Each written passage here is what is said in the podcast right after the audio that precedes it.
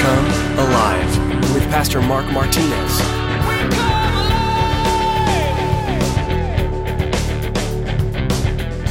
God loves us too much to sugarcoat those tough messages.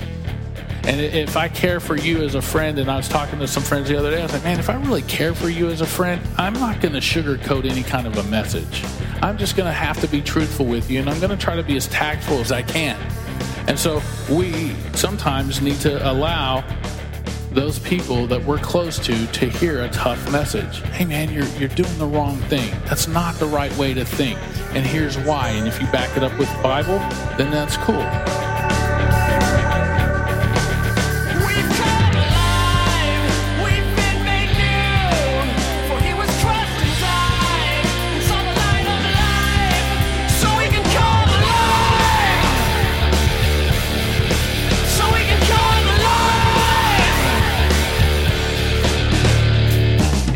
God gave Saul the opportunity to have his calling confirmed and established. Now that all the necessary elements were in place, the prophet Samuel officially calls all the people together to remind them of their story with God, to explain to them that God never let them down, even though they had been very unfaithful to him, and finally, to officially anoint Saul as the king they desired for themselves. As he ceremoniously has all the people pass before him, Saul is chosen to lead them. He hides in fear and insecurity, but God knows exactly where he is. In today's message, Pastor Mark will exhort us to never run from God's calling for our lives. If you sense he's calling you, answer him today. Well, let's join Pastor Mark in the book of 1 Samuel chapter 10 for today's edition of Come Alive. So here we pick up in verse 17 of 1 Samuel chapter 10, and it says, Then Samuel called uh, the people together to the Lord at Mizpah and said to the children of Israel, Thus says the Lord God of Israel, I brought you up, Israel, out of Egypt and delivered you from the hand of the Egyptians and from the hand of all the kingdoms and from those who oppressed you. But you have today rejected your God, who himself saved you from all your adversaries and your tribulations. And you have said to him, No, set a king over us. Now therefore present yourselves before the Lord by your tribes and by your clans. And so Samuel calls all the people together to present the new king to the people. But notice here that Samuel is true to his calling. What's the first thing that he does? He doesn't just say, Oh, cool. Here, here, here's what we, we have to do. Let's go ahead and go through this. But he, he gives them a message. He, he declares what God had told him. And if you remember a few chapters back where he had warned them, if you get a king, this is what's going to happen. He's going to require some things from you. He's going to want your children to join the army. He's going to want some of your children to be his servants. He's going to want some of your crops. He's going to want some of these things.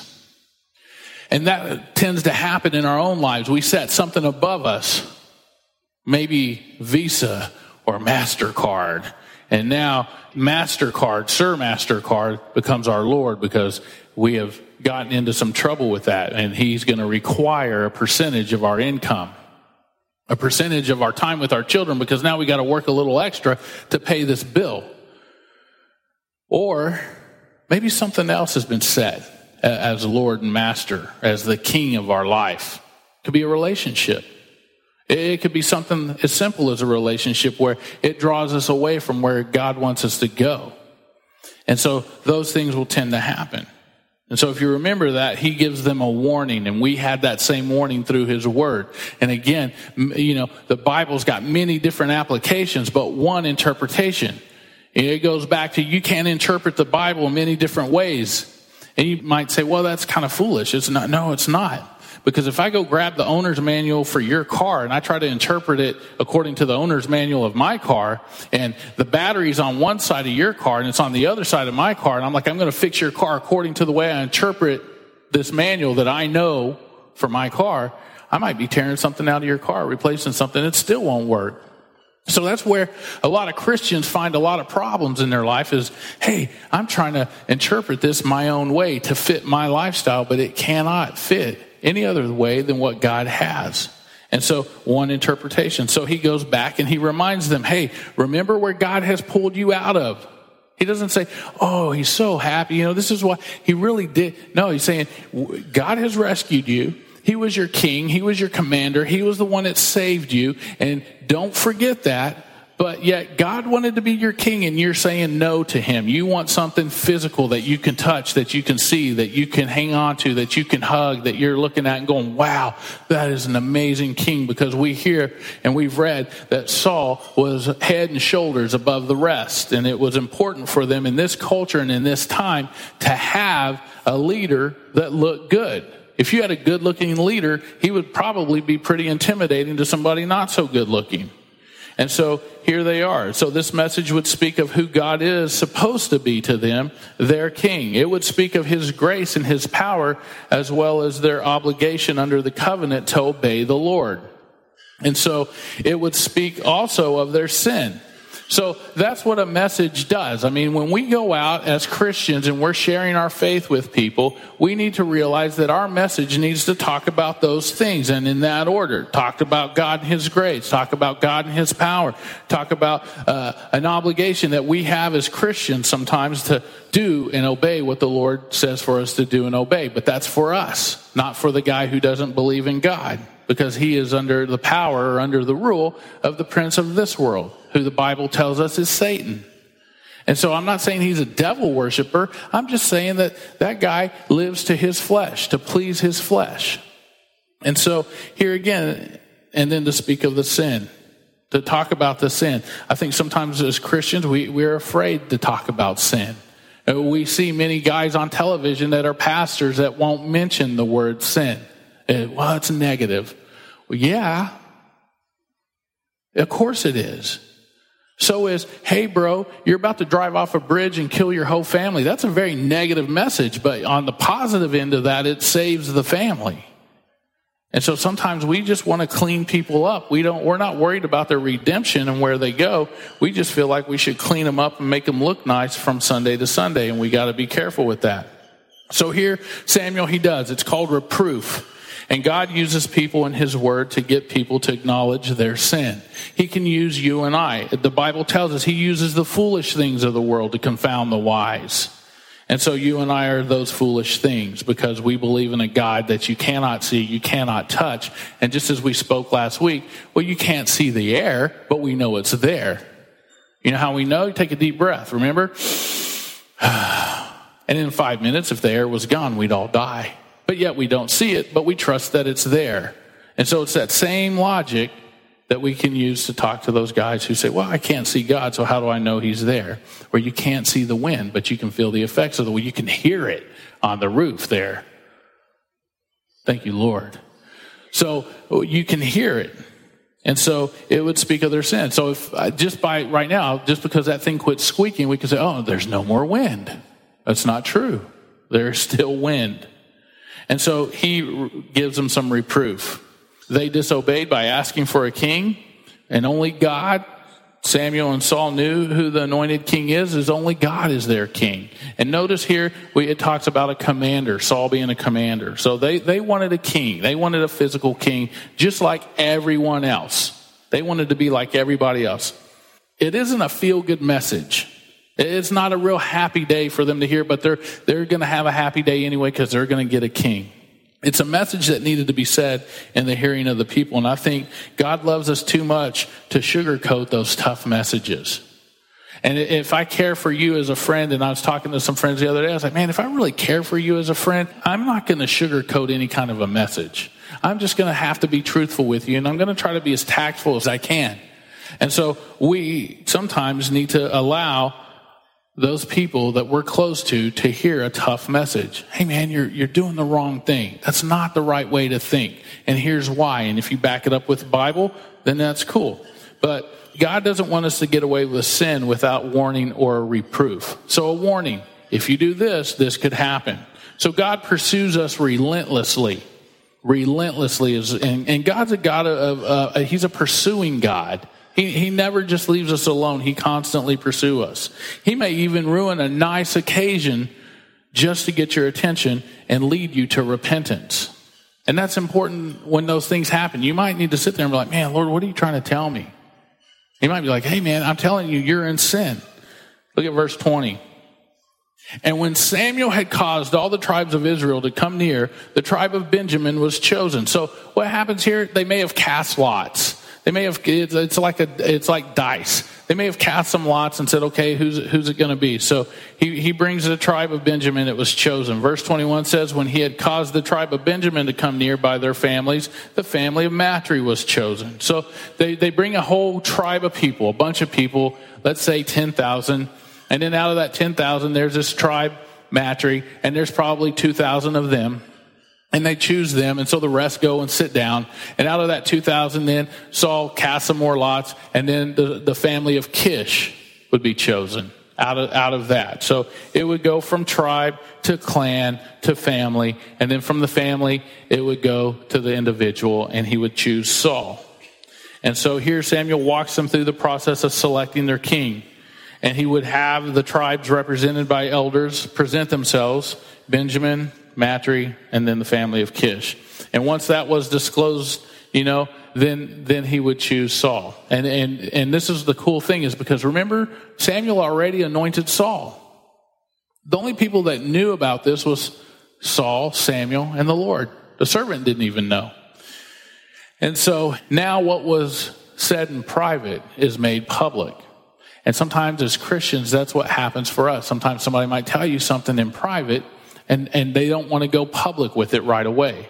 And so, uh, or they're like, you know, I'm just praying when to tell. Maybe the Lord's told you something in private. Hey, do this, do that. But He doesn't want you to go public with it. And so you keep it and you hold it to yourself until the Lord says, okay, now you open your mouth and you speak. And you might read verse 19 through 22. If we look at this, it says in verse 22, therefore they inquired of the Lord further, has the man come here yet? And the Lord answered, there he is, hidden among the equipment or among the baggage. It'd be like if we were doing it in here and we're like, okay, here's the family of Kish. Kish, where's Saul? And somebody's all like, hey, Mark, it's over there behind the drum set. Duck down, freaking out, hiding.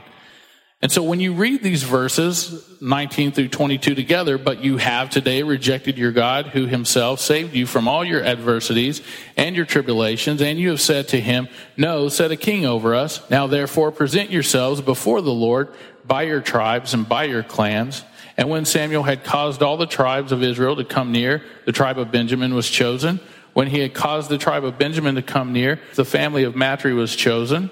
And then Saul, the son of Kish, was chosen. But when they sought him, he could not be found. Therefore they inquired of the Lord further, Has the man come here yet? And the Lord answered, There he is, hidden among the equipment. So God points out where Saul is hidden. And you, if you read these verses, just kind of like I was doing the other day, I was like, what on earth is going on here with this?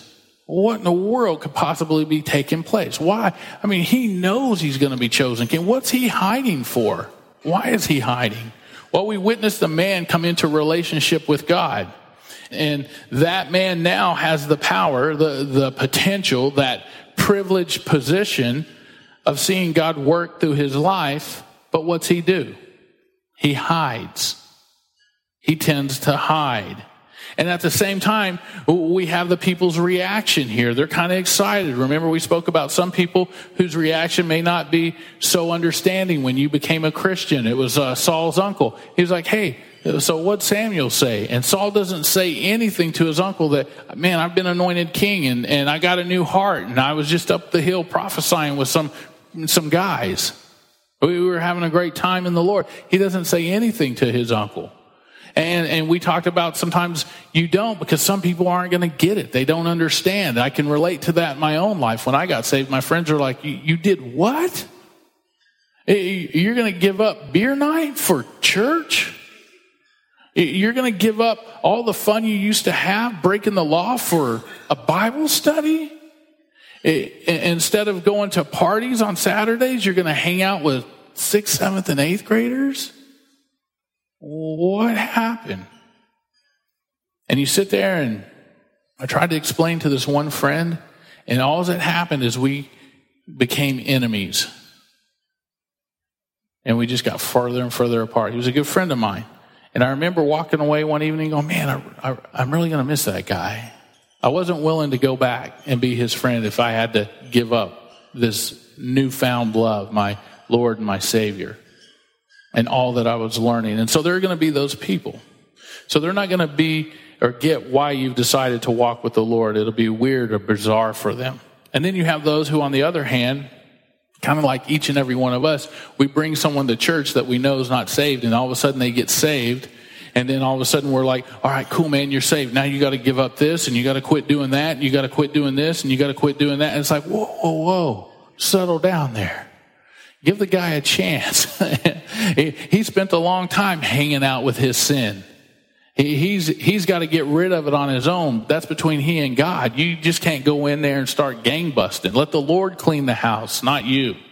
And so that's where you get a lot of these people who are like, man, I, I, have been burned by church. I don't like church because they did this and they said I couldn't do that. Oh, they were just well intentioned people doing the wrong thing. It's a good intention. They just want you to walk the right way, but yet sometimes they come on a little too strong. And we get in their face. It's like, man, I can smell your breath. Back up. Uh, let me just let me just smell the breath of the Holy Spirit. Let Him work. And then later on, you come alongside and say, "Hey, man, I'd like to help you. I see that you're still struggling here. I want to help you. I'm, I'm here for you, but I'm not going to call you every day and go, hey, you coming over? Coming over? Coming over? What about now? How about now? Okay, now? What about, okay, later? Now? Later? Now? It's like, just leave me alone. I need some time to process. And so we get excited and we want to see them really get on fire for the Lord. And it's like, they don't need lighter fluid, the Lord to do it, you know, but we're constantly trying to hose them down.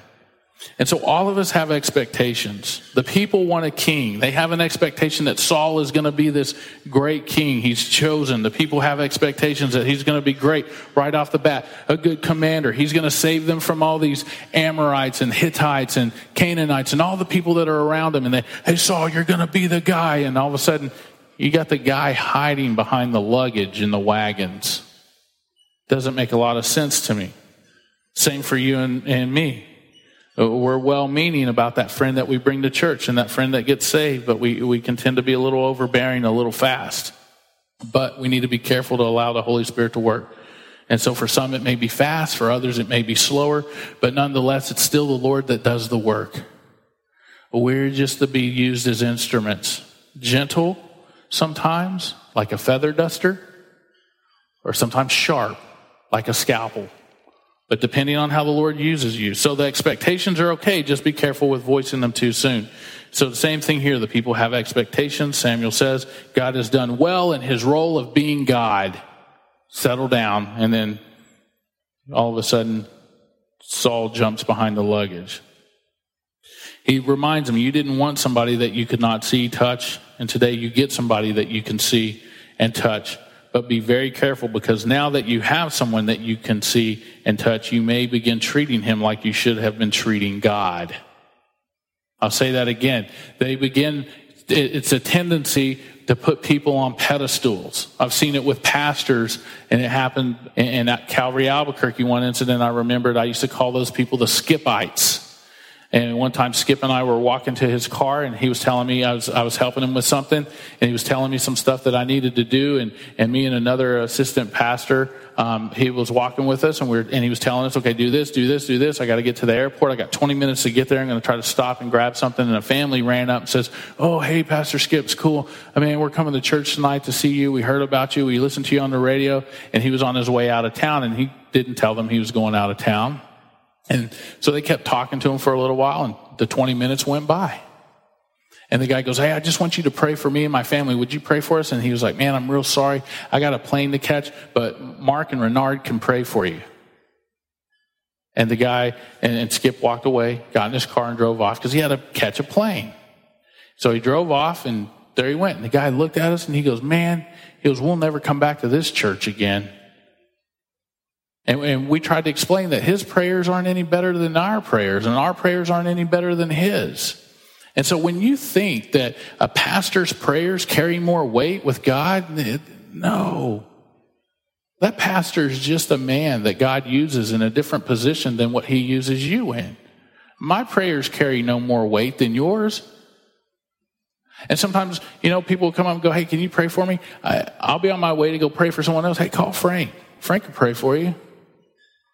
Call, call, call Joe. He'll pray for you. What, what about Doug? There are these guys, uh, they know how to pray. It's easy. You dial up God. It's wireless communication. Any of us can do it. All of us have cell phones. And so my prayers are not any more important. Skips aren't any more heavy. I mean, it's not like God goes, oh, whoa, there's Skip. Hold on, guys. Jesus, Holy Spirit, get that phone call. We know it's going to be good. It's not like that. I promise. So that happens. I've seen it happen. People put pastors on pedestals. I've heard about it happening. And you know what? There's expectations that those poor guys cannot meet. And so, you know, I hope it never ever happens here because I always try to, you know, play the dumb Columbo type guy so it doesn't happen. But, you know, it, it'll happen. And so it's the same way. They get put on pedestals. Expectations are really set high for a pastor or somebody in ministry, and, and it's, it's set higher than the ones setting the expectations.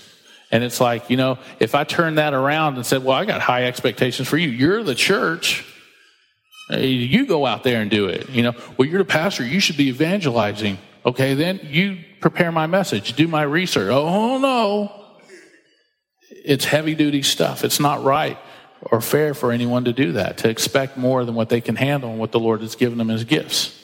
So, because if those expectations are set so high, that pastor and his family will never ever meet them. And it, you know what? It, it's failure for both involved, for all involved. It, it leaves the pastor and the people disappointed because now the pastor feels that he's got to rise up and try to reach that thing. And now we have a problem of pride taking place that could take place. Well, that person thinks I can do it. I sure can do it. Yeah, pastor, go, pastor, go, pastor. And it's like, man, it's not a cheerleading squad. It's all about what God gives and allows. And so that's what happens. This is a huge mistake because a pastor is just a fellow brother in the Lord and did you, you know, again, it goes back, anybody can pray for you. The pastor's prayer carries no more weight than anyone else's. So people are waiting for a new king. This new king is hidden. He's afraid. Oh, hey guys, there he is over there behind the drum set. That's what the Lord says. Was he hiding out of modesty or out of fear? And you remember we talked about him being a little humbled. He was a humble guy. His dad's donkeys were lost. So he's like, I'll go, dad. That could have been a servant's job. And then we see that he took advice from a servant. Hey, instead of moving on and going back home, I heard there's a man from God here, Saul. Let's go listen. Okay, cool. That's a humble man that's willing to take advice from, from somebody that's a subordinate. A humble man. So is he humble? Is he modest? Or is he afraid? Well, I think he's afraid at this point.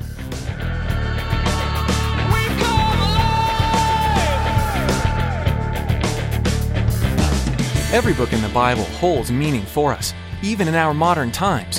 In 1 Samuel, for example, Pastor Mark has been teaching us about the power and sovereignty of God. Our Creator does what He needs to in order to accomplish His tasks, regardless of our involvement. How much better would it be, though, if we did step into God's plan for His world? God wants to use each of us to do incredible things for the kingdom. All we need to do is be willing. We're so glad you tuned in today to learn from 1 Samuel and we'd like to encourage you to keep reading ahead. You'll learn a lot as you discover God for yourself.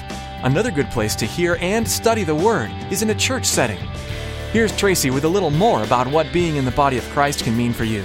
Joining a church is more than just showing up for a Sunday morning service.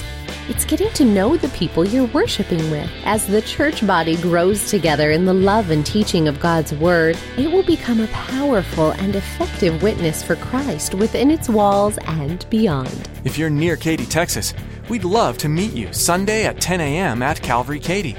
Visit comealiveradio.com to find out more and get directions. Be sure to subscribe to our podcast as well to keep up with the latest editions of Come Alive. You can find it on Google Play or iTunes. Thanks for tuning in today to Come Alive.